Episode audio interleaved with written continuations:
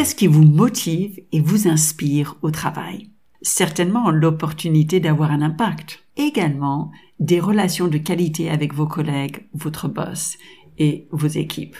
Bonjour, je suis Denise Dampierre. J'ai un MBA de Harvard et je forme et accompagne des jeunes managers dans le programme Devenir le manager que vous avez rêvé d'avoir. Ce Manager Making Podcast a pour but de vous aider à développer un teamwork à la fois efficace et agréable. Vous avez certainement entendu mon petit accent charmant. Je suis de double nationalité américaine et française. Donc préparez-vous pour deux choses dans ce podcast. En premier, je vous apporte une perspective fraîche. Je ne suis pas issu du système éducatif français qui forme à une manière de penser. Je vous apporte une perspective originale, pleine de dynamisme, de praticité et d'espoir. Deuxièmement, préparez-vous pour de l'imperfection. Oui, je vais faire des fautes de grammaire. Peu, j'espère et vous les entendrez quand même. J'espère que mon imperfection vous encourage. Je crois dans le test and learn, aller de l'avant, essayer et améliorer, et c'est ce que je vous invite à faire ensemble. Allons-y!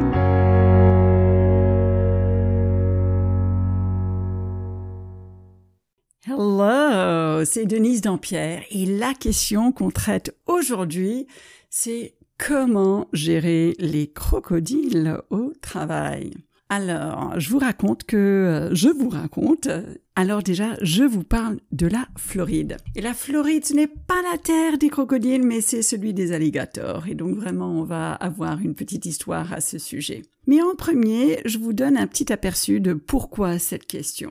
Et donc, je travaille avec des jeunes managers de startups et souvent j'entends comment ils sont mais fiers de la manière qu'ils ont embauché quelqu'un qui est bien diverse. Nous, on embauche bien. Vraiment, on cherche la personne avec la diversité. On veut pouvoir avoir cette culture d'inclusion. Et donc, ils le font. Et puisque je travaille avec ces jeunes managers pour gérer les relations, la communication constructive, ils viennent vers moi avec leurs difficultés. Une des difficultés, c'est ces relations avec les personnes qui sont différentes. Ils comprennent pas pourquoi ils agissent de la manière qu'ils agissent. Et ce qui est nécessaire, c'est de leur donner cet espace de recul où ils peuvent se rendre compte par eux-mêmes que vraiment ce qu'ils sont en train de demander, il y a deux niveaux à un niveau peut-être plus intellectuel, il recherche ces contributions qui viennent d'une perspective différente mais à un niveau plus de croyance, donc un peu plus caché, plus dans le subconscient, il y a cette attente que les gens devraient agir comme moi. Et donc quand ils agissent de manière différente, ils sont un peu en faute. Et euh, voilà donc ce qu'on voit avec on va creuser cette notion de, du crocodile, de l'alligator au travail, mais c'est cette notion de le différent et dangereux.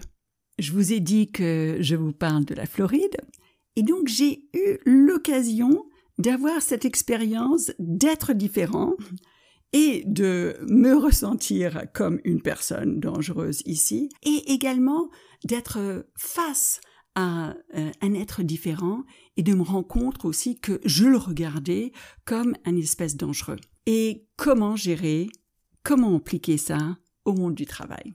Alors regardons comment ces différences ont l'air d'être dangereux.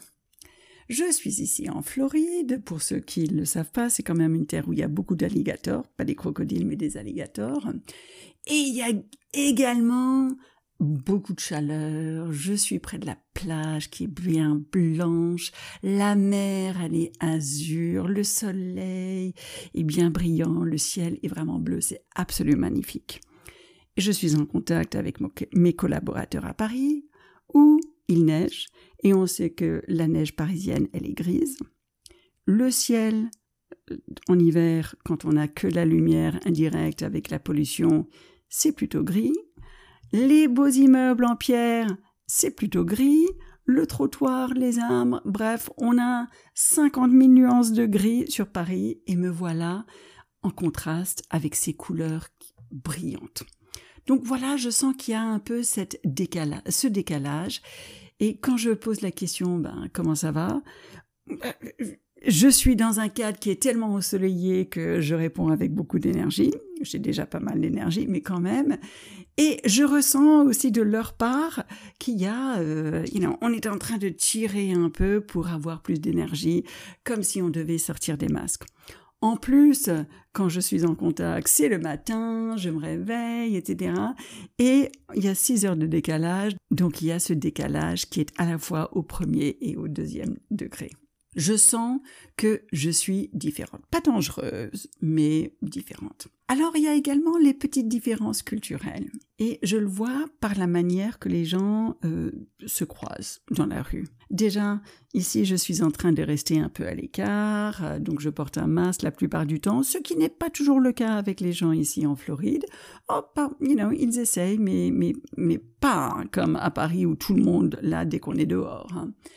Et euh, également, en France, j'ai remarqué qu'il y a une notion que on ne dit pas bonjour à les étrangers, aux étrangers, au moins à Paris. Hein. Ça prend un petit moment pour pouvoir euh, euh, déjà croiser des personnes et pouvoir avoir le contact visuel. Et puis une fois qu'on a eu le contact visuel à plusieurs reprises, on peut peut-être faire un geste ou un, mm, you know, quelque chose qui indique qu'on a remarqué la personne.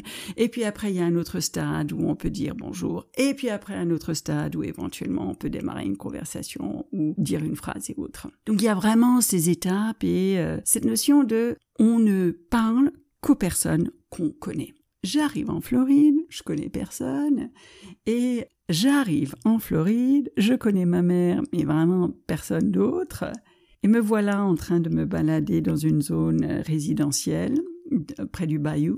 À plusieurs reprises, il y a des étrangers que je crois qui me disent Hey there, how's it going? Et je suis derrière mon masque, je murmure une réponse, etc. Mais c'est clairement un niveau d'énergie qui est mais complètement différente de qui, you know, cet accueil chaleureux que j'ai reçu de leur part.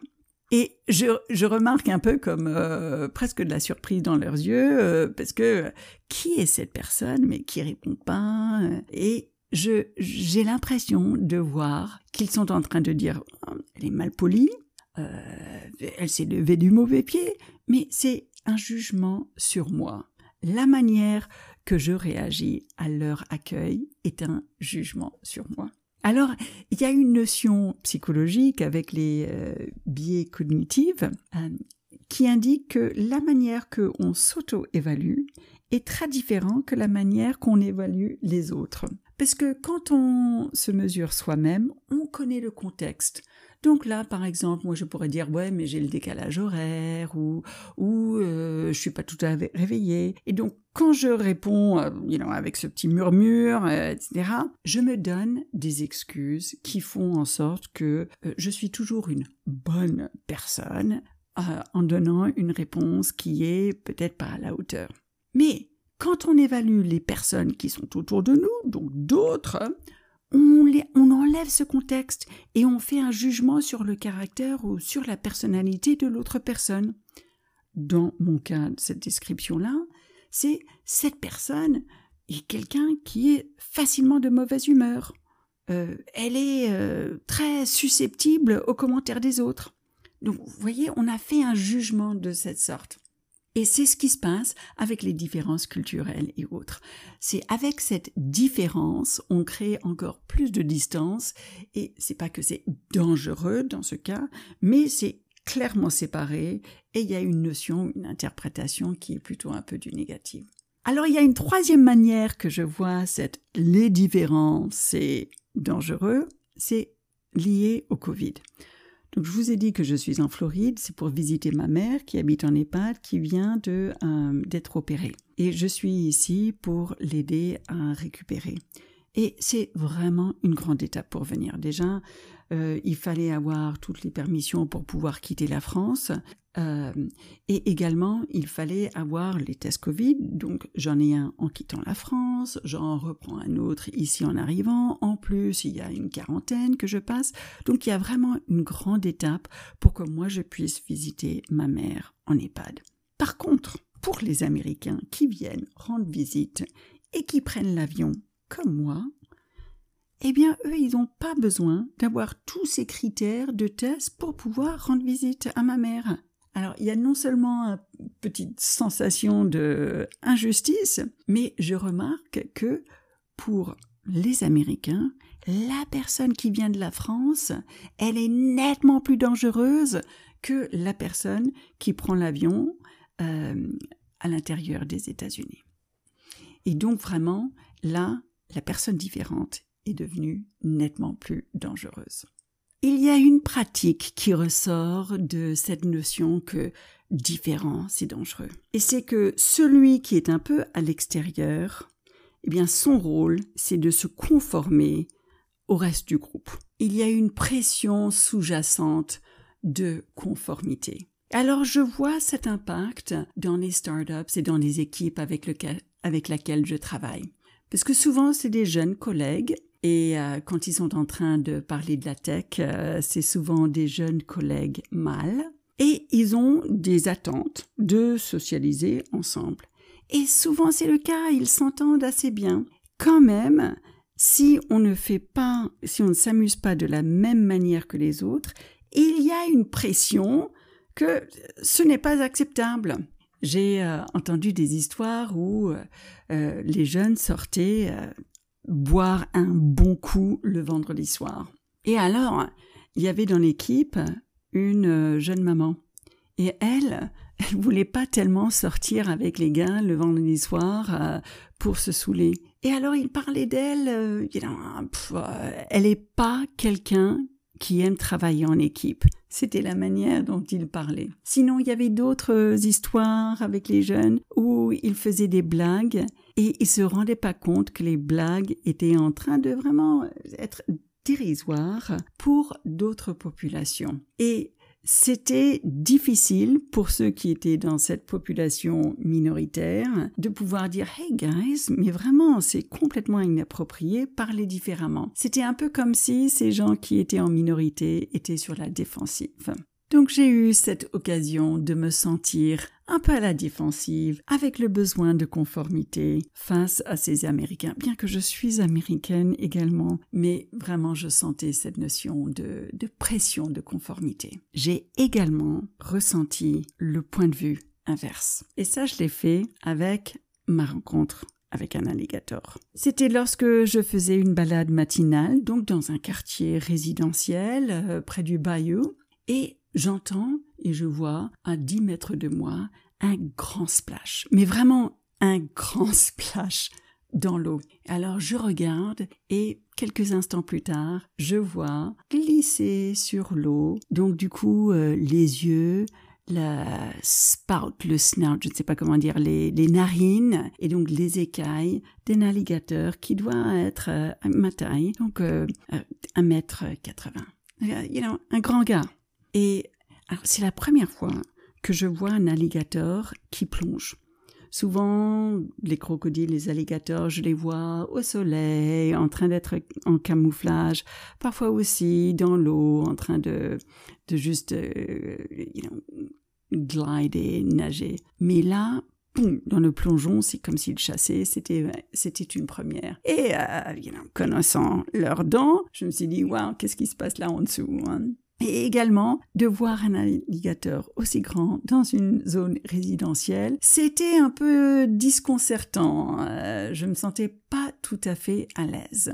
Et est-ce que je pensais, oh monsieur alligator, merci tellement de contribuer à le bien-être écologique en nettoyant toutes les carcasses dans les eaux euh, brumeuses. Non, pas du tout. J'ai pensé, alligator, t'es différent, t'es dangereux, reste à part. Je veux garder cette distance. Alors, ça m'a vraiment fait réfléchir cette rencontre avec les alligators parce que je viens de lancer un cours qui s'appelle Gérer les personnes difficiles. Je l'ai lancé en anglais, donc euh, la version française, elle, arrive euh, très prochainement, j'espère la semaine prochaine. Et donc, je pense beaucoup à euh, gérer les personnes différentes, difficiles, comment on gère. Et me voilà dans cette situation où je me sentais différente. Et là, je me suis retrouvée dans la situation où je regardais l'alligator et cette différence et j'étais en train de dire différent, dangereux. Et ça m'a challengé sur la manière que je regarde cette construction de culture inclusive ou des cultures où on travaille vraiment efficacement avec des personnes de diversité. Parce que c'est mon travail, donc j'aide à créer une communication constructive entre équipes et vraiment un travail d'équipe qui est fructueux. Et souvent, quand il s'agit de diversité, ça veut dire construire des ponts, construire des manières où on peut se comprendre mutuellement. On travaille beaucoup sur l'authenticité dans les relations et l'authenticité, ça veut dire également la vulnérabilité. Et souvent, c'est un des outils, c'est une des remèdes pour contrer tout ce qui est difficile avec la diversité. Vraiment créer ces moments de rapprochement. Mais c'était pas du tout ce que je voulais dans cette situation-là parce que j'ai compris le danger dans la diversité quand j'étais face à cet alligator. Et donc, il doit y avoir d'autres moyens de pouvoir quand même vivre et travailler de manière efficace avec la diversité parce que je voulais quand même vivre avec ces alligators. Ils sont nécessaires pour l'écologie et j'estime que je le suis aussi. Comment vraiment fonctionner ensemble afin que chacun puisse faire sa contribution pour le bien-être de nous tous? Et je me suis rendu compte que pour avoir une culture qui est vraiment inclusive, ce n'est pas que d'avoir des ponts pour pouvoir y accéder l'un à l'autre dans la compréhension, il s'agit également d'avoir des bonnes limites, des espaces clairs où chacun peut travailler selon sa manière sans être jugé et en paix de l'autre personne. Il y a des moments où notre job n'est pas d'être en conformité et d'essayer de s'adapter. Le job est de pouvoir travailler de manière efficace ensemble. Et ça peut vouloir dire donner l'espace à quelqu'un et nous donner notre propre espace également. Alors au travail, il s'agit de quel type de situation? Soyons vraiment concrets. Alors ça peut vouloir dire évaluer selon les livrables pas nécessairement par rapport au process, par rapport à la présence ou la manière de faire. Ça peut dire être flexible avec le mode de travail et même les heures. Il y a certaines personnes qui euh, travaillent nettement mieux la nuit et d'autres qui préfèrent les heures de 9 à 9 à 9, right? Euh, sinon, euh, un outil que je travaille dessus beaucoup avec euh, mes jeunes managers, c'est un manuel pour travailler avec moi. Donc, un guide pratique qui indique voilà comment je fonctionne le mieux. Et donc, c'est, c'est créer à la fois des ponts et également des barrières. Voilà l'espace qu'il me faut, donc laissez-moi libre ici, et voilà où on peut connecter. Et une autre manière de pouvoir créer ces délimitations, c'est de créer des moments où on a le droit de dire ça ne fonctionne pas très bien ensemble. C'est de créer comme un feedback loop qui nous permet de faire remonter les choses qu'on prend comme acquis pour pouvoir dire hey, voilà une limite qui existe. On n'en était pas nécessairement conscient, mais regardons-la pour pouvoir au moins la traiter. Soit on la garde, soit on la garde pas. Et ça, c'est souvent lié à des comportements qui sont un peu désagréables. Mais si on a un feedback loop qui nous permet de dire qu'est-ce qui s'est bien passé dans notre réunion sur ce projet et qu'est-ce qui s'est moins bien passé, eh bien, quand on regarde à la fois les succès et les difficultés et on décide qu'est-ce qu'on va mettre en place la prochaine fois, ces choses qu'on prend comme acquis, eh bien, ils surviennent.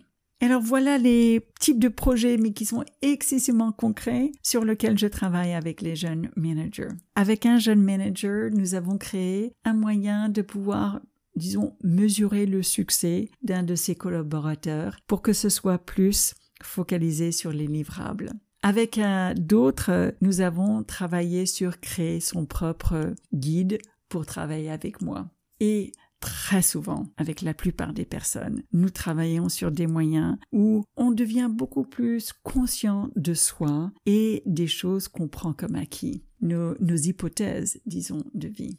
Alors cet alligator m'a commencé une réflexion en moi. Je n'ai pas toutes les réponses. Et je me demande, pour vous, alors comment vous regardez cette notion de conformité, cette notion de limite? Qu'est-ce que vous faites pour vraiment encourager une collaboration efficace avec des gens qui sont différents de vous? Comment faire en sorte que bah, on peut respecter la différence, reconnaître qu'il y a des dangers et également créer des opportunités pour euh, et également trouver les moyens où on peut faire en sorte que chacun travaille de son mieux. Alors merci, c'est Denise Dampierre.